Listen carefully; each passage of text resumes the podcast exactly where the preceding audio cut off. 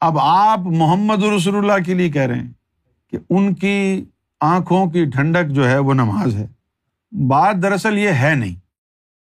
جملے ایسے ہی ہیں، لیکن ان کا مطلب کچھ اور ہے۔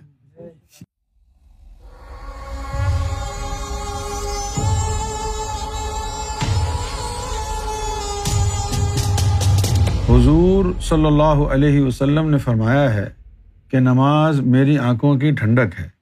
اس سے کیا مراد ہے اور اس کی باطنی تشریح کیا ہے؟ اگر آپ کی جیب میں پچاس پاؤنڈ کا نوٹ بھی ہو، بیس کا بھی ہو، دس کا بھی ہو، پانچ کا بھی ہو، ایک پاؤنڈ کا سکہ بھی ہو، ففٹی پینس بھی ہوں ٹوینٹی پینس بھی ہوں، ٹین بھی ہوں، فائیو بھی ہوں، اور آپ ایک پینی اٹھا کر کہیں، یہ ہے دولت میری، تو آپ کو کچھ سمجھ میں آئے گا؟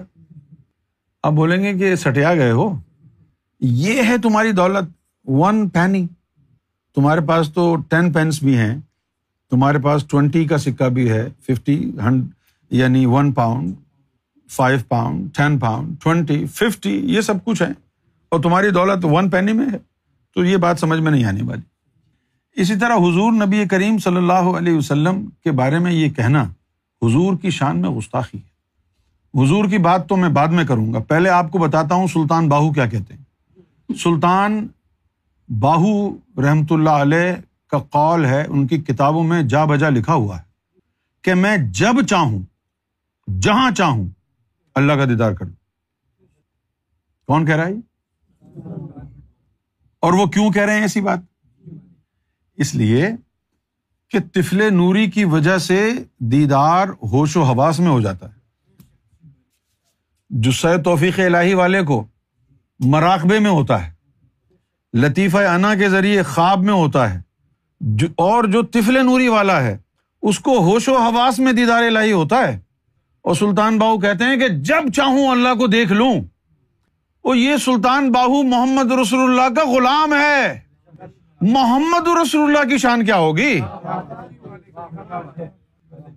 سلطان حق باہو تو محمد رسول اللہ کا غلام ہے نا، یا نہیں ہے؟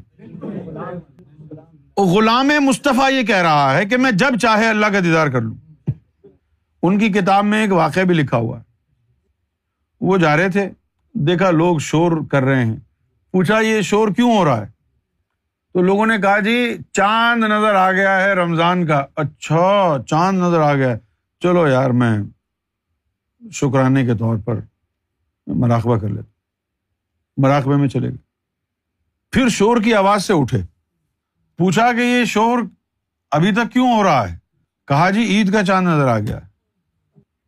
یعنی جن غلاموں کو یہ صلاحیت حاصل ہو کہ ایک ایک مہینے کے لیے دیدار میں چلے گئے، تو اس آخا کی شان کیا ہوگی؟ محمد رسول اللہ، جن کی زکوٰۃ اور خیرات کے اوپر سلطان باہو جیسے ولی بنتے ہیں۔ اس کی، اس ذات کی، اس ہستی کی شان کیا ہوگی؟ اب آپ محمد رسول اللہ کے لیے کہہ رہے ہیں کہ ان کی آنکھوں کی ٹھنڈک جو ہے وہ نماز ہے۔ بات دراصل یہ ہے نہیں۔ جملے ایسے ہی ہیں، لیکن ان کا مطلب کچھ اور ہے۔ اب چونکہ یہ بات جو ہے میں نے خود سرکار سے کی ہے اور اس کو سرکار نے ایکسپلین کیا ہے۔ لہذا اس کے اندر تو کوئی اب شک و شبہ باقی رہ نہیں جاتا۔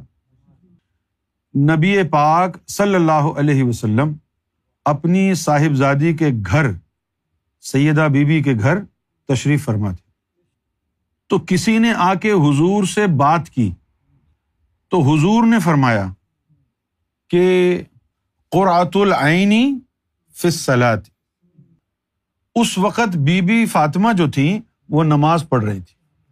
تو آپ نے اس بندے کو یہ کہا کہ میری بیٹی نماز پڑھ رہی ہے، بعد میں بات کریں گے۔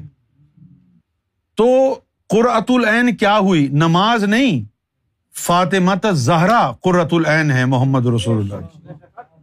اور وہ اس وقت نماز پڑھ رہی تھی، تو آپ کیا کہیں گے؟ آپ عربی کا مزاج سمجھے نا۔ قرآت العینی فصلاط کہ میری جو آنکھوں کی ٹھنڈک ہے، وہ اس وقت نماز میں ہے۔ کون ہے سیدہ فاطمہ نماز میں نماز کو نہیں کہا۔